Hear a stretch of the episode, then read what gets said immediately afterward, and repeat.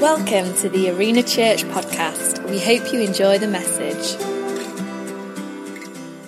And what he wants to say to us that are maybe a little bit older. It's great to be together this morning. It's great just to worship the Lord and to give him thanks. And it's great as Christians in a Christian church to be able to come around the Bible. If you are on a journey to faith, if maybe you're still dubious or skeptical, then we don't want to, in that sense, feed that this morning. We want to try and help you. We believe the Bible is a living word. It endures forever. We don't believe God's nervous by the changes in the 21st century, that he's still got something to say that shapes and helps our lives. And so we're going to come to that in a moment. Josh kindly flagged up the Bible school night on Thursday. Forgive me for just underscoring it for a moment, but there are some cards downstairs that remind you of the dates. It seems a little strange now to say that the March Bible School was cancelled because of the beast from the east. But you remember that snow that came from nowhere. I actually drove into church that Thursday morning just to test it out, to see if it was as bad as everybody was saying.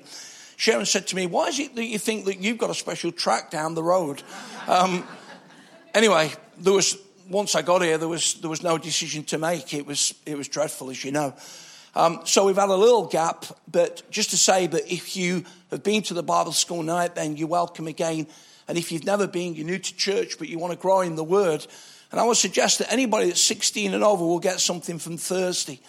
And so we do it in an informal way. There's some teas and coffees. There's an opportunity at the end to bring a contribution back. But suffice to say that if you just want to sit there and say absolutely nothing, then that's fine as well. So I'd encourage you to be with us on Thursday at 7 o'clock, and we do finish promptly as well, so that we don't go too late.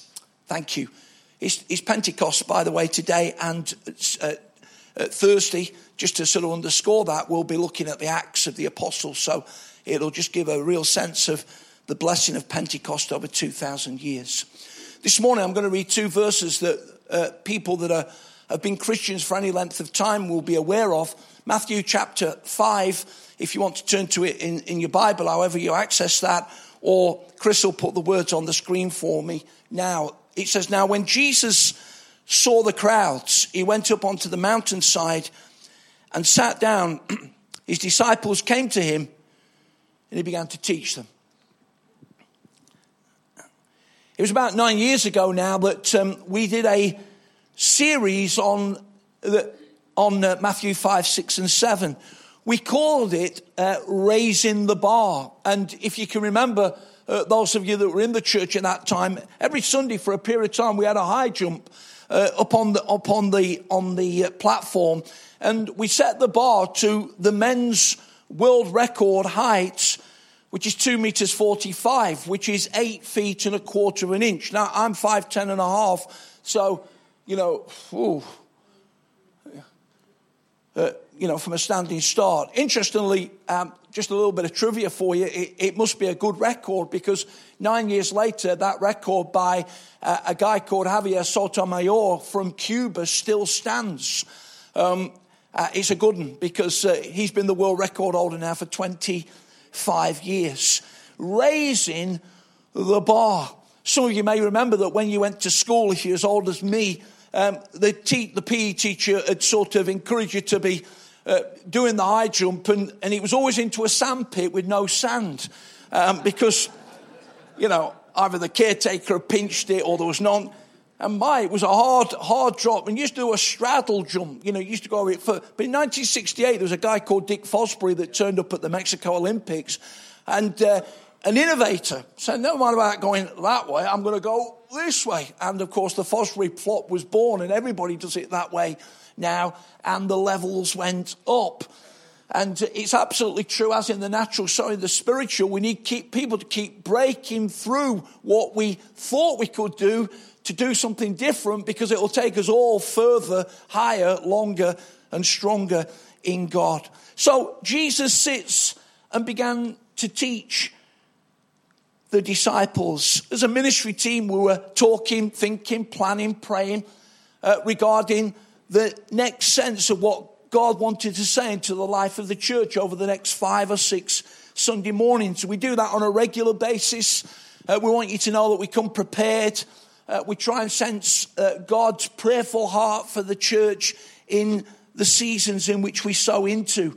And so we thought and prayed and planned together that we'd have a fresh look, and it will be a fresh look, at what is known as the Sermon on the Mount.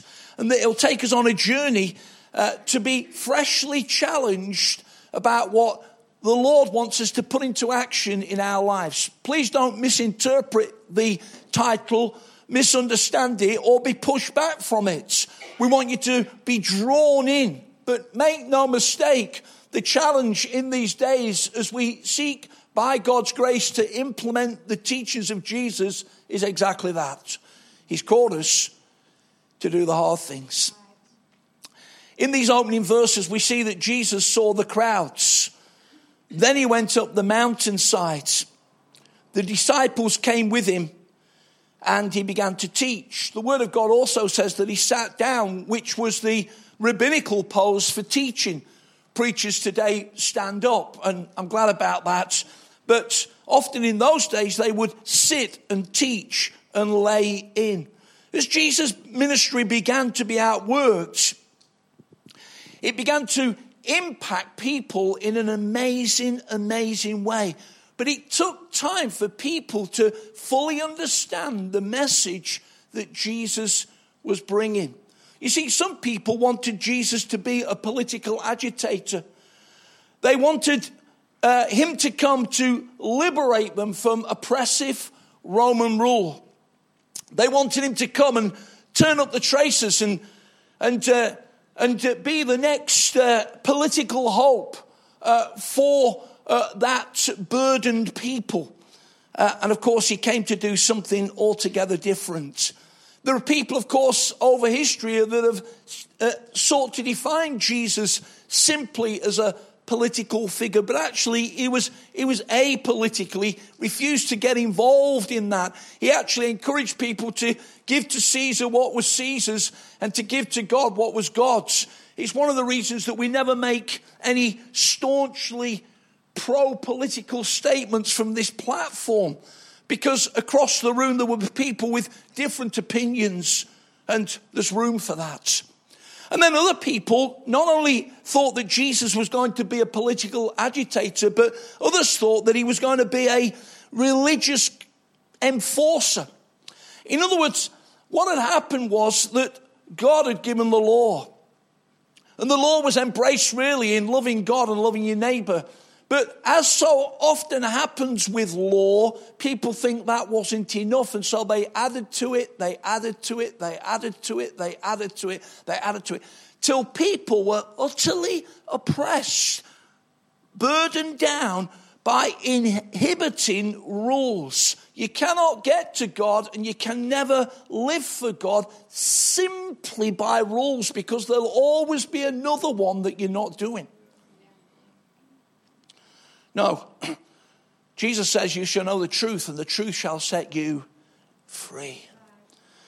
So when Jesus began to teach the disciples on the mountainside, he brought an altogether different message. And it was a message regarding the kingdom of God, and the Gospel of Matthew that emphasizes the kingship or royalty of Jesus particularly emphasizes that kingdom. You'll often hear in Matthew the kingdom described as the kingdom of heaven. It's not a different kingdom to the kingdom of God. But in that particular context that Jesus was speaking particularly to a Jewish mindset, they wouldn't use the word God.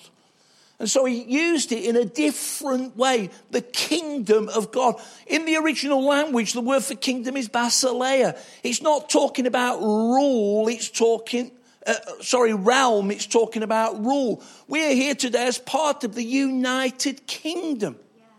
The United Kingdom, England, Scotland, Wales, and Northern Ireland. And there's different challenges in front of us because of different decisions that have been taking place. And sometimes the UK gets flagged up. I love it when we do well and the flag goes high. I'm always embarrassed when we come 87th in the Eurovision contest. But the United Kingdom. That's a realm. It's defined by a border. And of course, we have a watery border all around us. We're an island nation. But it's not what God's speaking about. God's not speaking about realm, territory. He's speaking about rule. King Jesus.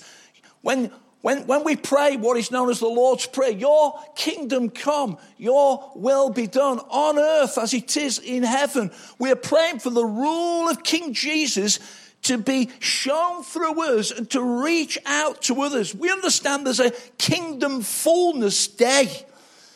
But the reality is that you take the kingdom into your life more than you realize. You seep out the kingdom more than you realize. There are people this week that are going to be touched by you. They won't be able to put it into Bible words, but they're going to be touched by grace and by peace and by integrity and by truth and by kindness and by generosity. And they're going to be blessed by that. They're not going to go home and say, you know what, I was in the office today, the kingdom of God came.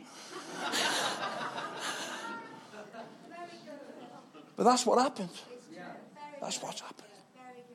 Your kingdom come, your will be done on earth as it is in heaven. And I'm thrilled by that. I'm thrilled this week that classrooms are going to be changed by the kingdom. That hospital wards are going to be touched by the kingdom. That young people are going to be touched by the kingdom. That older people. It's incredible. And you need to realize what you're taking away more than you realize at present. Here's a question. How does it look when Jesus really is the king over our lives? I want your imagination to run this morning, because mine was going, because the Bible says the crowds came to him.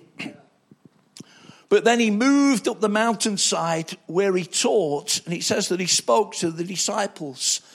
In Luke's expression of the Sermon on the Mount, it seems that maybe it was a relatively small group that were hearing this message before being commissioned out as the sent ones. It may be that the crowd was certainly beyond the 12, but it seems to me that certainly the crowd hadn't followed him up the mountainside, but those that truly wanted to listen did go up the mountainside to begin to take on board the words of Jesus. See, the passion of Arena Church is that every one of us wouldn't just stay the crowd a decision, but we'd be people that journey up the mountainside so that we'd become a disciple. Jesus said, go into all the world and make disciples, baptizing them in the name of the Father, Son, and Holy Spirit. And lo, I am with you always. And that word for disciple in the New Testament is matites, which means a learner. You know, I believe in foundational courses. I believe in helping people to get grounded in God. I absolutely believe all that, all the stuff that we seek to do in Arena. The only danger with any of us is that once we feel that we've done the course, we feel we've arrived. But here I am longing to ministry and longing to being a Christian, and I realize that I'm called to wear the L plates. I'm still called to be a disciple, a learning follower of Jesus. And he's always got something fresh to say to us. And as we've heard this morning, he often digs deep. But that's the kingdom coming. You see, to go up the mountainside is worth it. It's a long time ago now, but Bob across here, I'm trying to think, Bob, it must be 20 odd years. But one sunny, glorious sunny day like this in the west coast of Scotland, we'd met up with Bob and Mandy. Alison was just a little one at that time. And we said, let's climb Ben Nevis. And he had his walking boots on and I had my trainers. And you know, it's the highest peak in the UK. It's about 4,300 feet. And I always remember coming over one of the ridges and thinking, we're nearly there. And we were a long way from being there. But there's about 60 days in the weather of the top of the Mount of Nevis where it's clear. So lots of people get up there and can't see a thing.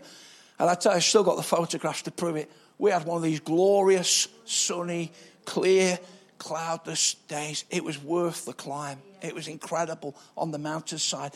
You may not be as ambitious as that, but you might like a bit of exercise. I encourage you to park your car in Baslow sometime and walk up Kerber Edge.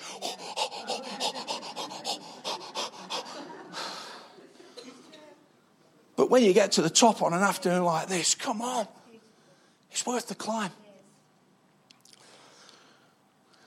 And spiritually speaking, friends, it's worth the climb.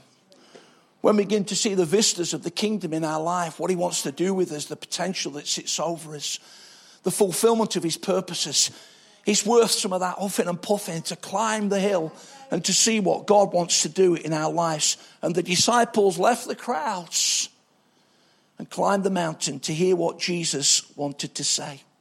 And one of the reoccurring phrases of Matthew 5, 6 and 7, which is where we'll be predominantly taking our teaching from over the next few weeks, is this. Jesus says, you have heard, but I say to you. You have heard, but I say to you. In other words, he emphasized what it meant for Jesus to be the king over our lives. Now, please hear me. We are not saved by rules.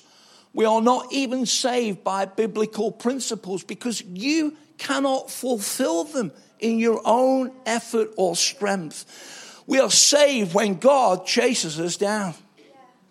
We are saved when he leaves the 99 that are safe and secure in the pen and he comes after you. That's when we're saved. He's passionate about you. I felt this morning as we sang that song that there's somebody here this morning and lies have been spoken over you. But God says this morning, there's no lie that he won't tear down. And if you'll give your life to him, he'll completely vindicate the truth that is in your heart. He chases after you.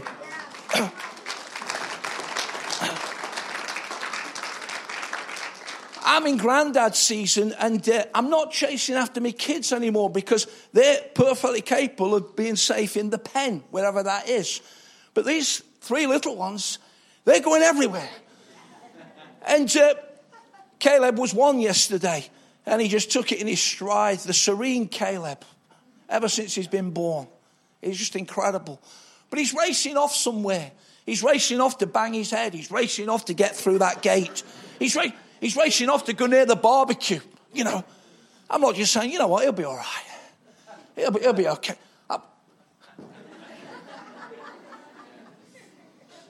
I'm chasing him.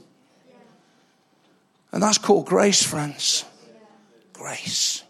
The unmerited, undeserved favor of God that chases after you. You may be a prodigal today. You may have pitched up at church and you may have got it completely wrong. You may have made some poor decisions, soft decisions, rather than the decisions of the kingdom. You may have circumnavigated what God wanted to do for your life. But I'm telling you, he's on your case. He's chasing you. He's leaving others because he has such a regard for you to be found and secure in the pen. So we're not saved by the rules. We're not saved by the principles. We're not saved by doing the hard things. We are saved to live out those things once we are saved. And true grace working in our lives, friends, gives us a passion to say, Jesus, what do you want for my life? Because I don't want only to take you as Savior, but I want to take you as King. And how can I implement it? Someone described the Sermon on the Mount as essential Christianity. It's not a Christianity just for the pastor. It's not just a Christianity for the youth leader. It's not just Christianity for those that work in community. This is for all of us to go on the journey of following the Lord. Without Jesus, we will find that these words are utterly impossible to implement and maintain. But with him, they bring a liberating power that causes us to continually reflect him on the earth, which is the passionate desire of his heart over us. Jesus' followers, disciples, don't dodge the challenge. They embrace it. Let me remind you that discipleship is intentional. We do the word of God. Let me encourage you to know that discipleship is practical. Sunday's message working out in Monday's living. Last Sunday we went to church. Aren't we good? Went to church, weren't Ollie? Went to a HTB church plant in Bournemouth, and the guy got up. And you know what? I was at the end. I thought, he should have got to his points a bit quicker. You know, I know about the Titanic. I didn't need it sort of all stripping down again. You know, I know that it hit an iceberg and, you know, it went big on the Titanic, you know. But they were doing a series on the Lord's Prayer. But you know what? It's lived with me all week. Lead me not into temptation, but deliver me from evil. And he got to his 5 points. It ministered to me. It took me into Monday. Monday was a quiet day because I was still off. But it lived with me all week. And discipleship is practical. It's hearing God's word. Maybe a phrase, a sentence, a thought this morning that takes you into tomorrow. Discipleship is a process, step by step, little by little, moving forward.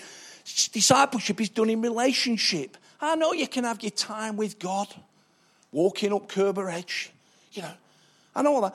But God has designed us for community. Your discipleship will never find its true fulfillment outside of being in community with other people. I know that you think you can do your Christian life better at times without us, but you can't. You need us. You need to be in somewhere, doing community. Not pushing people away, but allowing them to come too. And discipleship is demonstrable because Jesus said that by your fruits, you will know them. So over the next few Sundays, as we just tease this out this morning, I want you to imagine yourself, those years ago, clambering up the mountain, wrapped with attention, listening to the words of Jesus. There's been various viewpoints by commentators as to whether this was a sermon or, at the same time, long sermon. Ooh. And we heard a message, or we heard an illustration at the conference recently about long sermons and how that a pastor had made the ministry all about him rather than the people who were listening to him. You know, we can all go for an hour, friends, Genesis to Revelation, you know, using the illustrations we've used before. We can all do that. But if it's pushing people away rather than drawing people to, it's pointless because it's not communicating anything. So the story goes that this guy said to Pastor Chris, my church ain't growing. He says, how long are you preaching for? He says, an hour, every week, hour. And he says, you need to cut it down to 30 minutes. He slammed the phone down on him. You're not talking to me like that. And 6 months later, he rang up, profusely apologising. He says, what you said to me, I just couldn't shake it off. I just couldn't shake it off. I've reduced my ministry and my church has grown by another third. And we don't want sound bites in Arena Church, friends.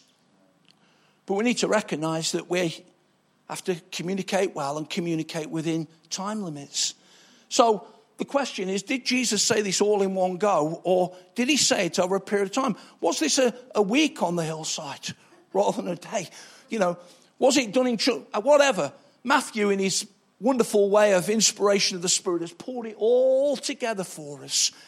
And we're not going to go line by line over the next few weeks, but we are going to tease out some things that will encourage us to do the hard things.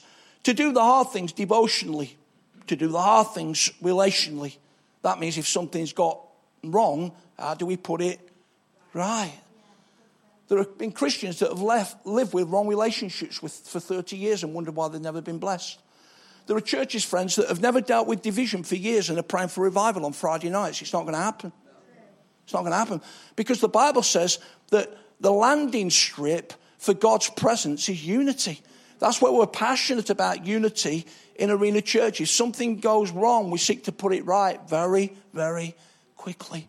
We're going to look about doing the hard things morally in an amoral society. You what? You still believe that? Yeah. We're going to talk about it. We're going to talk about doing the hard things worshipfully? How do we put God first in our lives? And so it goes on. Doing the hard things. You may say, Phil, I've not even become a Christian yet. You're talking to me about doing the hard things. Well, as I close, I learned from last week, I've got 5 things to finish.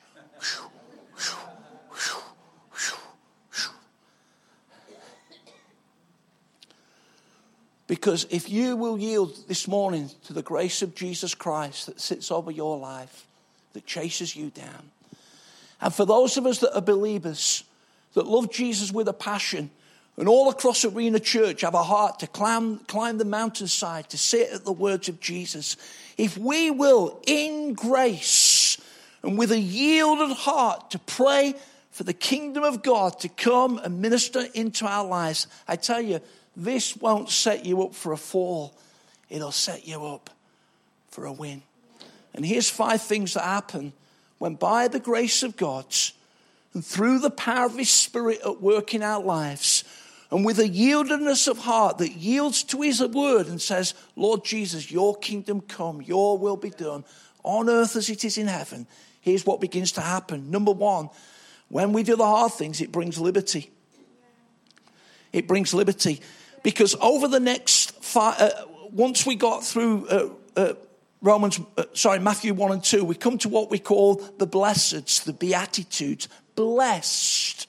If you've got an amplified version, it explains the word blessed every time in those verses. To be happy, to be envied, to be fortunate, to be prosperous. Blessed. Imagine me getting up this morning saying, friends, I've got a great word for you. Cursed are the people of Arena. You'd be going to Christians saying, can you sack that bloke? He's doing me head in. But God says you will be blessed, blessed, blessed. It brings liberty to our lives, a liberating force to live free. It's the enemy that binds. It's the enemy that seeks to kill and to steal and to destroy. It's the enemy that seeks to take away. It's the enemy that seeks to belittle. It's the enemy that seeks to bind us with life-controlling issues.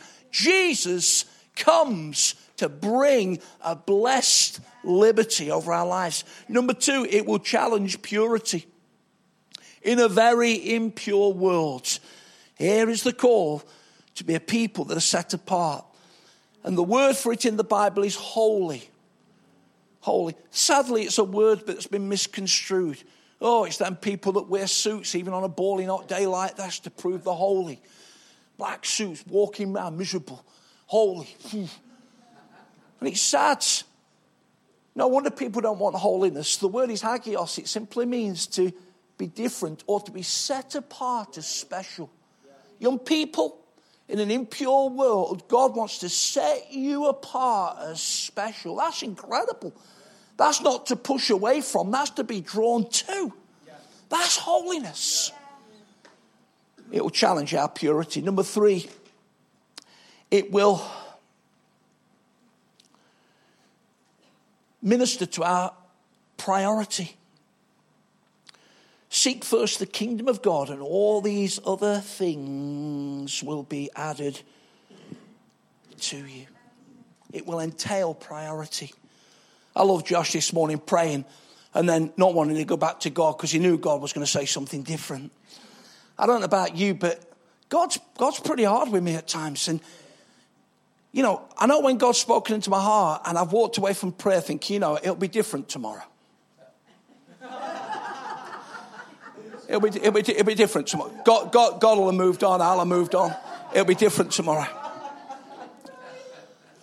And I get down to praying. First agenda with God is, you know what we want about this?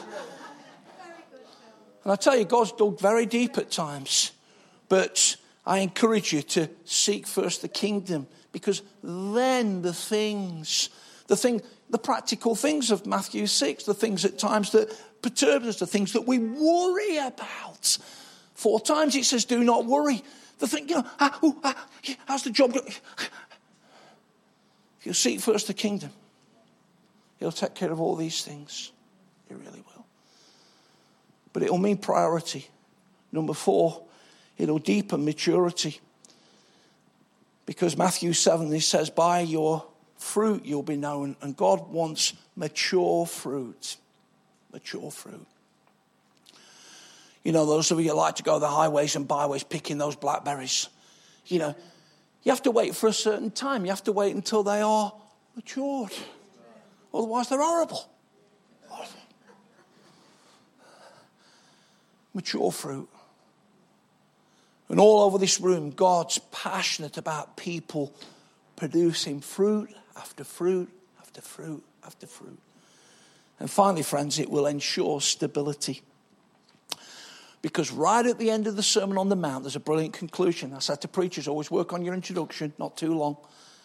And always work on your conclusion. Being a good finish. And the arch example of that was Jesus. Because he says, if you will put these words into action, even when the storms blow. And the storm blew on the house that was on the sand, and the storm blew on the house that was on the rock. I'm sorry, I can't guarantee as a Christian you're not going to have a storm. I don't want you going looking for them. I mean, we'd be crazy today saying, you know what, I wish it had rained this afternoon. We're all going out. We're going to enjoy a picnic. Somebody's going to get the bar. I wish it had. We're not looking for a storm. We're enjoying the sunshine. Blessed be the name of the Lord when the sun is shining down on me and the world's all as it should be. Blessed be your name. But when I'm found in a desert place, still be. So Josh prophesied into it in prayer this morning. Maybe that there's a storm in your life, and please, I'm not treating that in a trite way. I know what storms are. I've been through some very, very big storms in recent times. I know what they are. I know what they are. But to stand on the words of Jesus and know that he will bring us through is amazing. So as I close, former President Harry S. Truman says, I do not believe there is a problem in this country or even in the world that could not be settled if we applied the teachings of the Sermon on the Mount. And Dietrich Bonhoeffer, one of my heroes, a German pastor, was martyred just before the end of the Second World War as he made a brave, in the song this morning, stand against Nazi regime. Says, humanly speaking, we can understand the Sermon on the Mount in 1,000 ways, but Jesus simply calls us to be doing and obeying a simple surrender and obedience. This is the only way to hear his words and to do them. Doing the hard things. May it be a series that doesn't push us back but draws us to. May it be something that allows us not to be satisfied with the foothills of the mountain, but to scale the mountain. To hear the words of the Master Jesus. I tell you, if we'll implement it, we'll have no regrets. Let's pray.